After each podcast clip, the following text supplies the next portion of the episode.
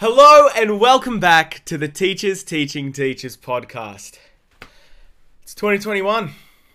Uh, 2020 was a year, but you know that's well and truly gone, and we are now in February in 2021. And for us here in Victoria, we have now, you know, we're we're currently in week two. You know, finishing that one um, back into the, the groove of things, back into the grind of the school year.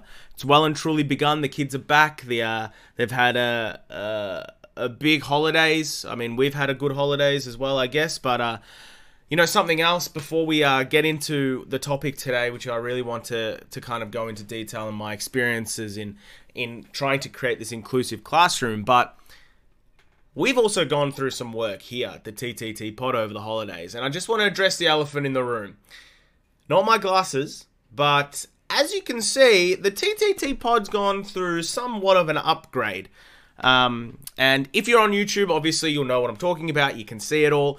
If you are, of course, streaming them on your favorite platforms Spotify, Apple Podcasts, Google Podcasts, I'm going to really try and paint this image into your minds as to like what I'm talking about here. But of course, make it easier, you can always go to YouTube, you can subscribe, Teachers Teaching Teachers, or go to the TTT podcast on Instagram or Facebook. But let's start with this beautiful framed logo right next to me here. Now, this is essentially the staple piece, the staple point of the podcast from now on. Like this is this is uh you know what it is. It's my logo. Um, and this was actually gifted to me by someone who's very, very close to me. And, you know, I appreciate it so much because, you know, something like this has such an effect. You know, people always said, like, oh, you've got blank canvas behind you, Sano, like, what can you do? Um, and, you know, just that thought really, I guess, improves just the entire experience for me, for the listeners, for the videos, etc., and all of that. So I'm like, absolutely, like, I couldn't be more appreciative of this um, thoughtful gift, and you know, it's just amazing how like sometimes your friends really can, you know, surprise you and like yeah, just just make you feel make you feel really really supported. So like this is this is going to be here uh, for a very long time, um, unless we like upgrade this again, but.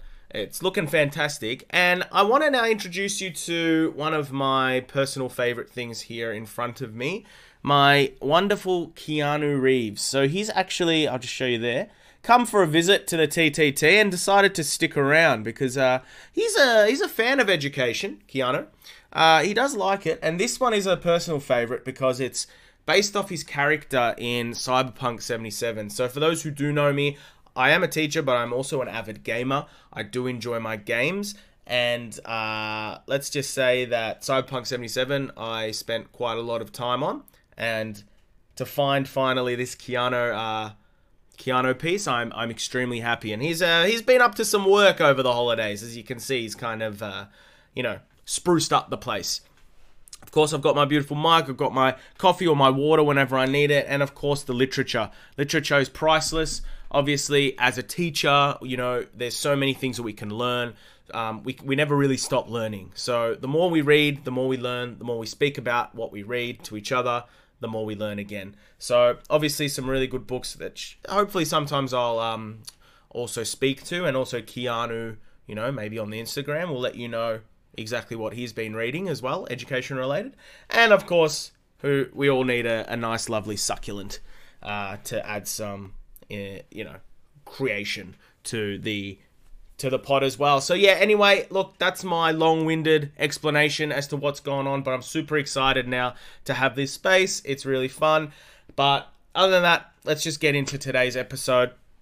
And, you know, today's episode really came I, I, want, I want to do some of these solo sessions a bit more often as well as obviously finding guests but i think i posted a question on instagram um, asking, you know, what maybe the listeners are, things that they're thinking about, things that they'd like me to explore, um, you know, on this podcast. And and there's many of them that I've written down, and I can't wait to get into them um, in future episodes. But today, uh, I thought I'd touch on, excuse me, touch on this idea of, you know, creating inclusive classrooms and what that actually means, at least in my personal experience.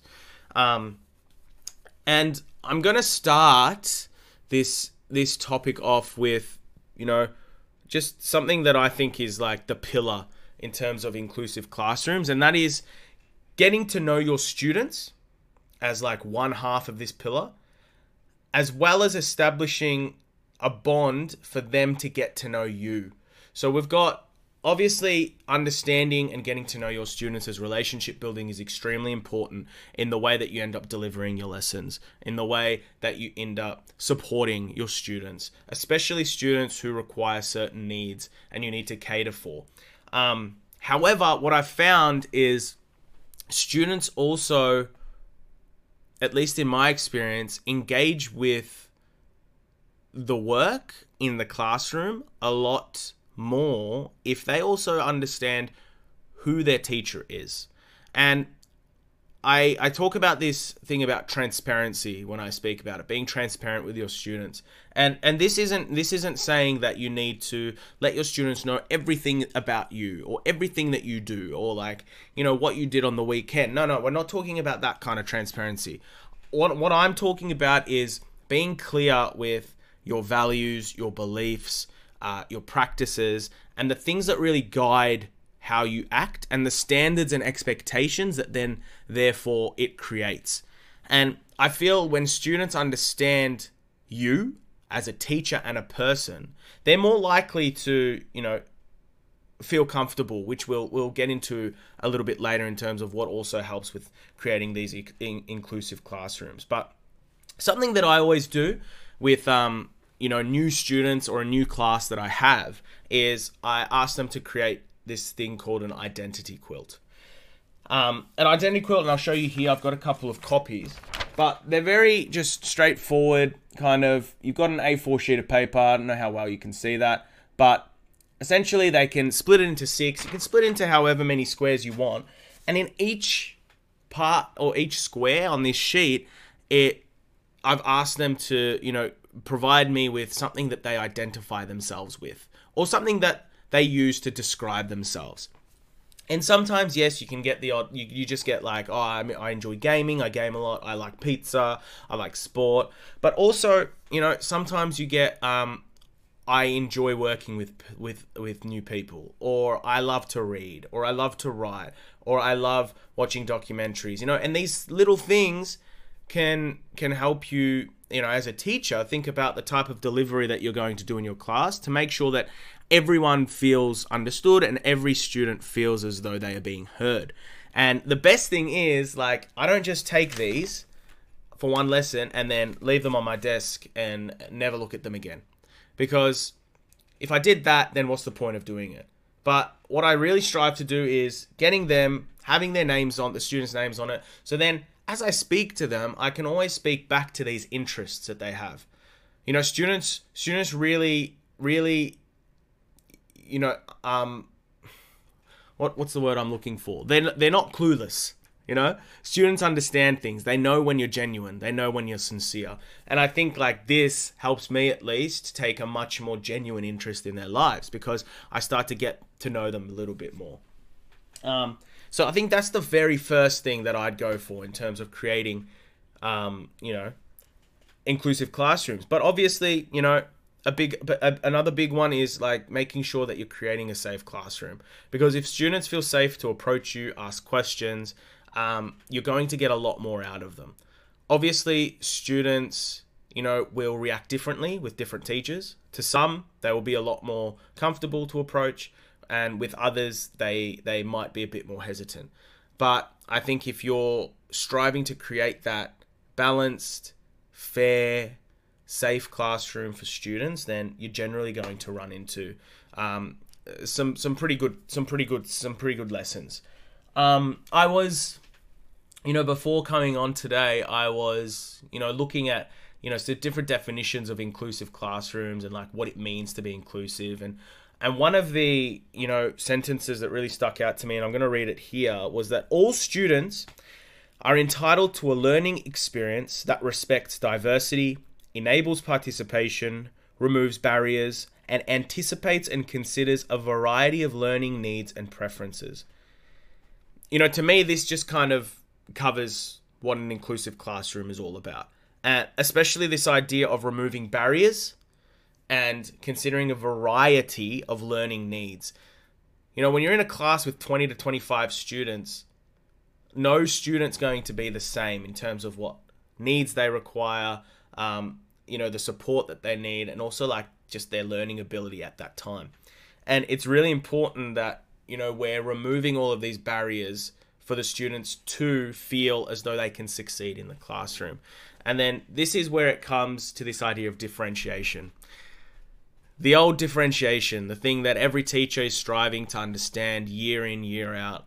Even when you think you have it, something else will pop up which will make it harder and you'll feel like you've totally forgotten how to differentiate again. Um, and me, only three years in now, it's like, obviously, even though that's not a long time, I still feel as though there's so much for me to understand about differentiation because every year I get a new student who I haven't had that experience or dynamic with.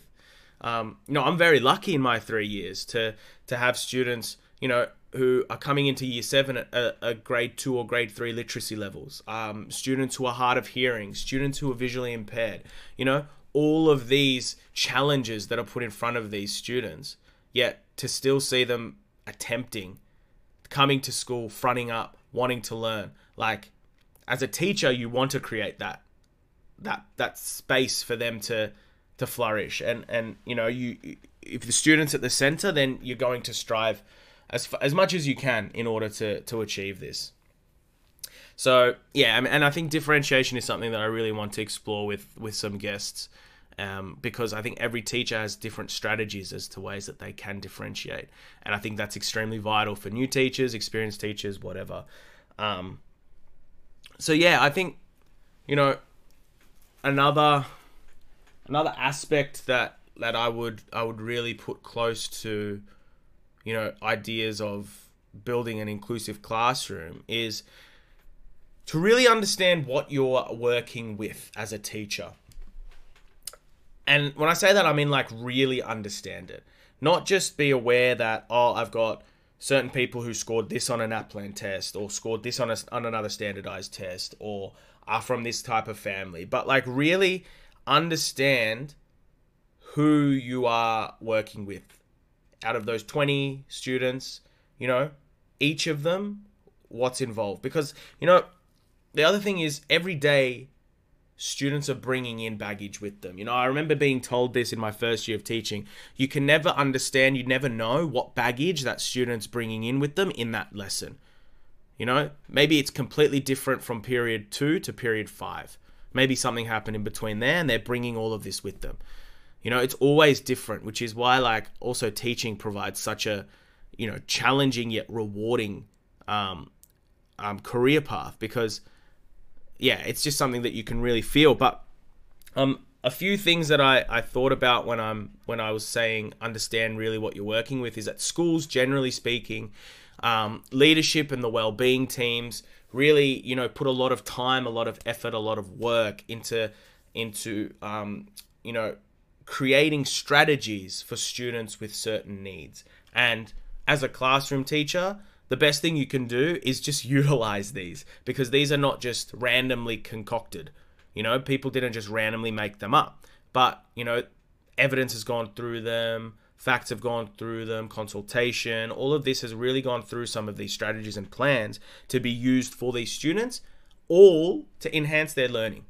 So, as a teacher, it's really kind of trying to, um, you know, locate those strategies, ask the relevant people, what needs to be what strategies have been used before how can i how can i implement them um you know and apart from that then you've also got all of your other colleagues at school all teachers who are maybe at a different school talking about certain experiences certain kind of you know situations. How have you dealt with this? How have you risen above this? What strategies have you used for this? Teachers are their best resource.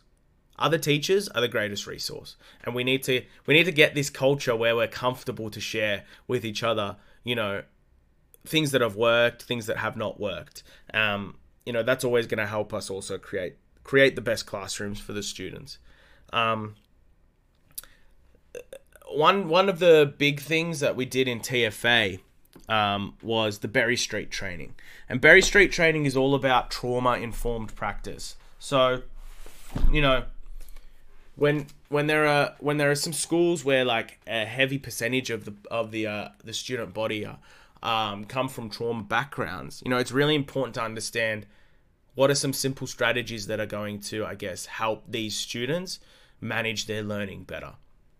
Um, this is one example. This is one of the domains. Berry Street have five domains.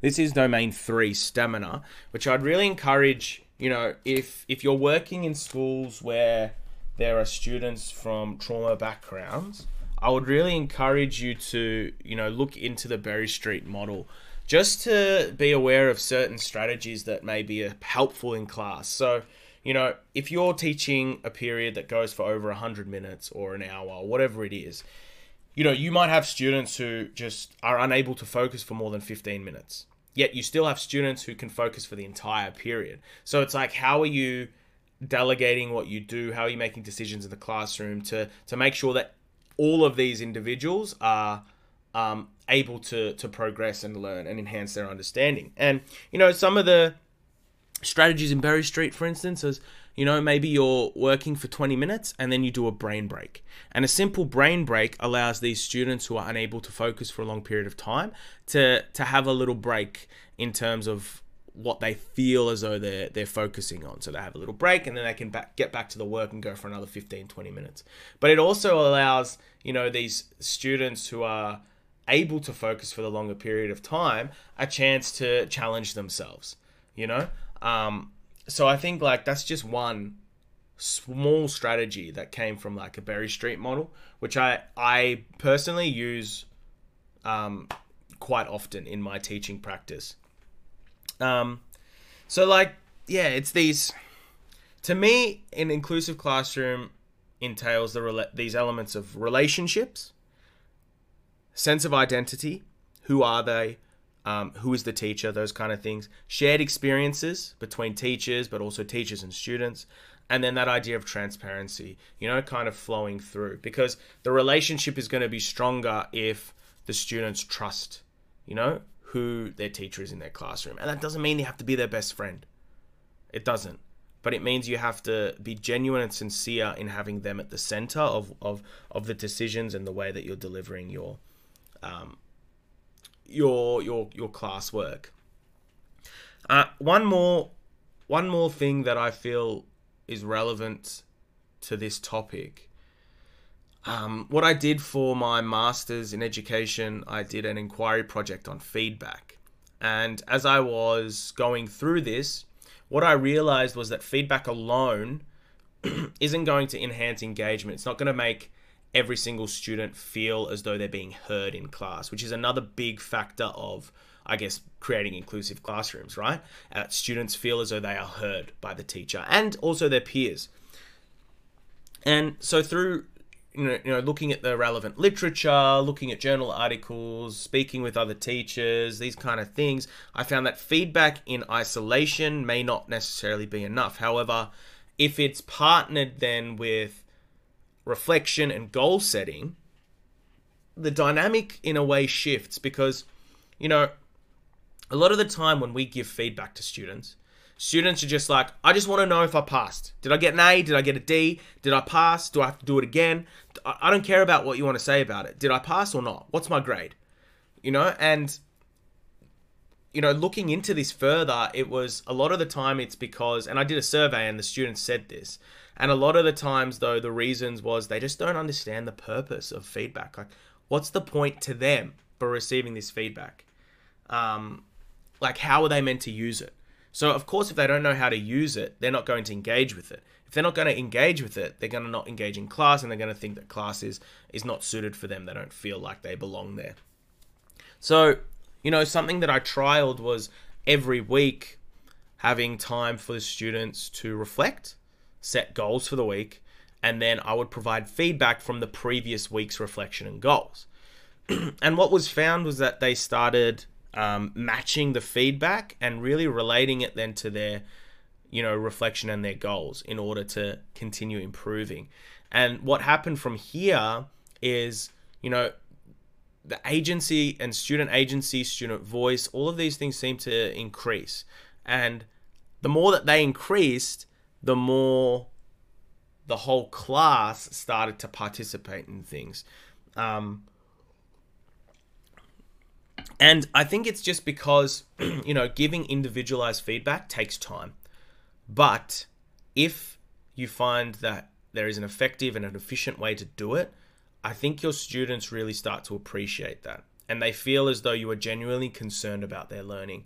And that's, like I said at the start, that's probably one of the biggest things. It's it's showing them that you're, you're genuine and sincere about what they're learning um, and their growth. And, you know, if you can show that to, to students, then, you know, maybe not right away, but they're going to they're going to give you something. They're going to give you something. And it might be very small and it might be seven years down the track. So I've heard a lot of my my teacher friends have told me that. You know, it doesn't happen until eight years later where they hear back from a student and say, "Thank you so much for this, for this class," or "Thank you so much for this year." You know, um, which I think goes back to you know as teachers, like sometimes in the present it's hard to know what the impact is, but I think keep having trust and keep wanting to learn, and and these things will these things will come, come for sure. I guess the the final thing then, you know, is what's really important as a teacher and what was really important for me was whenever I go into a classroom, removing any assumptions that I may have about the students in that class. Don't I I remember it was it, it was hard, but in my first year like I maybe walked in many classes and I was like, "Oh, this student's going to be like this in um, after lunch, or if I have them in the morning, they'll be like this, or if I have them on a Friday, they'll be like this, or this person doesn't like this type of learning, or you know, oh, they're at this level, I can't um, possibly teach them how to, you know, write essay paragraph structures or something like this. They won't know what a historical analysis is. You know, these kind of things, these assumptions that I've created based on just things that I've heard or observed once or twice. And if I walked in with those assumptions, what tended to happen was my, um, you know, delivery in the class was guided by those assumptions. And I found that that wasn't fair on the students. It also wasn't wasn't good for me because you know it made my teaching practice suffer. So I think you know really working hard to reflect on your own practice and remove those assumptions that you might have. Um, and assumptions are different to like evidence. Okay, assumptions are based not on facts. So I think that's also important to note. What is an assumption and what is an evidence-based, um, you know, statement, which is a difficult thing, but I think that also helps with with creating more inclusive classrooms just generally. Um, so I guess the the very final thing is I want to make one big shout out to uh, a certain group of of people who really without them you know, creating inclusive classrooms, having students each have an opportunity to succeed and to learn would not be possible. And that is the education support staff. Education support staff are the absolute angels in uh, the teaching profession. Without them, the job for a teacher would be tenfold times harder. Um, you know, you're dealing sometimes with 20 to 25 students many of which are at different levels of understanding and you know you might have a couple who really need your one-on-one assistance however obviously when you're dealing with another 20 that's sometimes difficult to do and these education support staff are the ones that are like allowing these things to run smoothly, allowing you to have time with these students, but also have time for everyone else. So I really just want to say a huge shout out to all of you educational su- support staff. We love you. We can't do what we do without you. Please keep doing what you're doing. It is an incredible job and your your work is not going unnoticed. So thank you so much to all of you. Um, yeah, yeah, we love you. Um, but yeah, I guess I guess as for me, guys, today I think that's that's really just something that I wanted to touch on. Um, you know, hopefully in the in the future there'll be more some of these solo episodes, which I think will be really nice to just help me explore. But ho- hopefully you get something out of it too. But like I said, on Instagram, on Facebook, please chuck me a message. Tell me what you'd like to talk about or what you'd like me to talk about. Maybe you've got some guests in mind that would be interested in coming on the pod. Please let me know. That's the TTT podcast on Instagram and Facebook. Remember, this will be up on Spotify, Google Podcasts, Apple Podcasts, all of those platforms, and also on the YouTube. So please make sure that you're subscribed to Teachers Teaching Teachers on YouTube as well. But from me, guys, until next time, peace.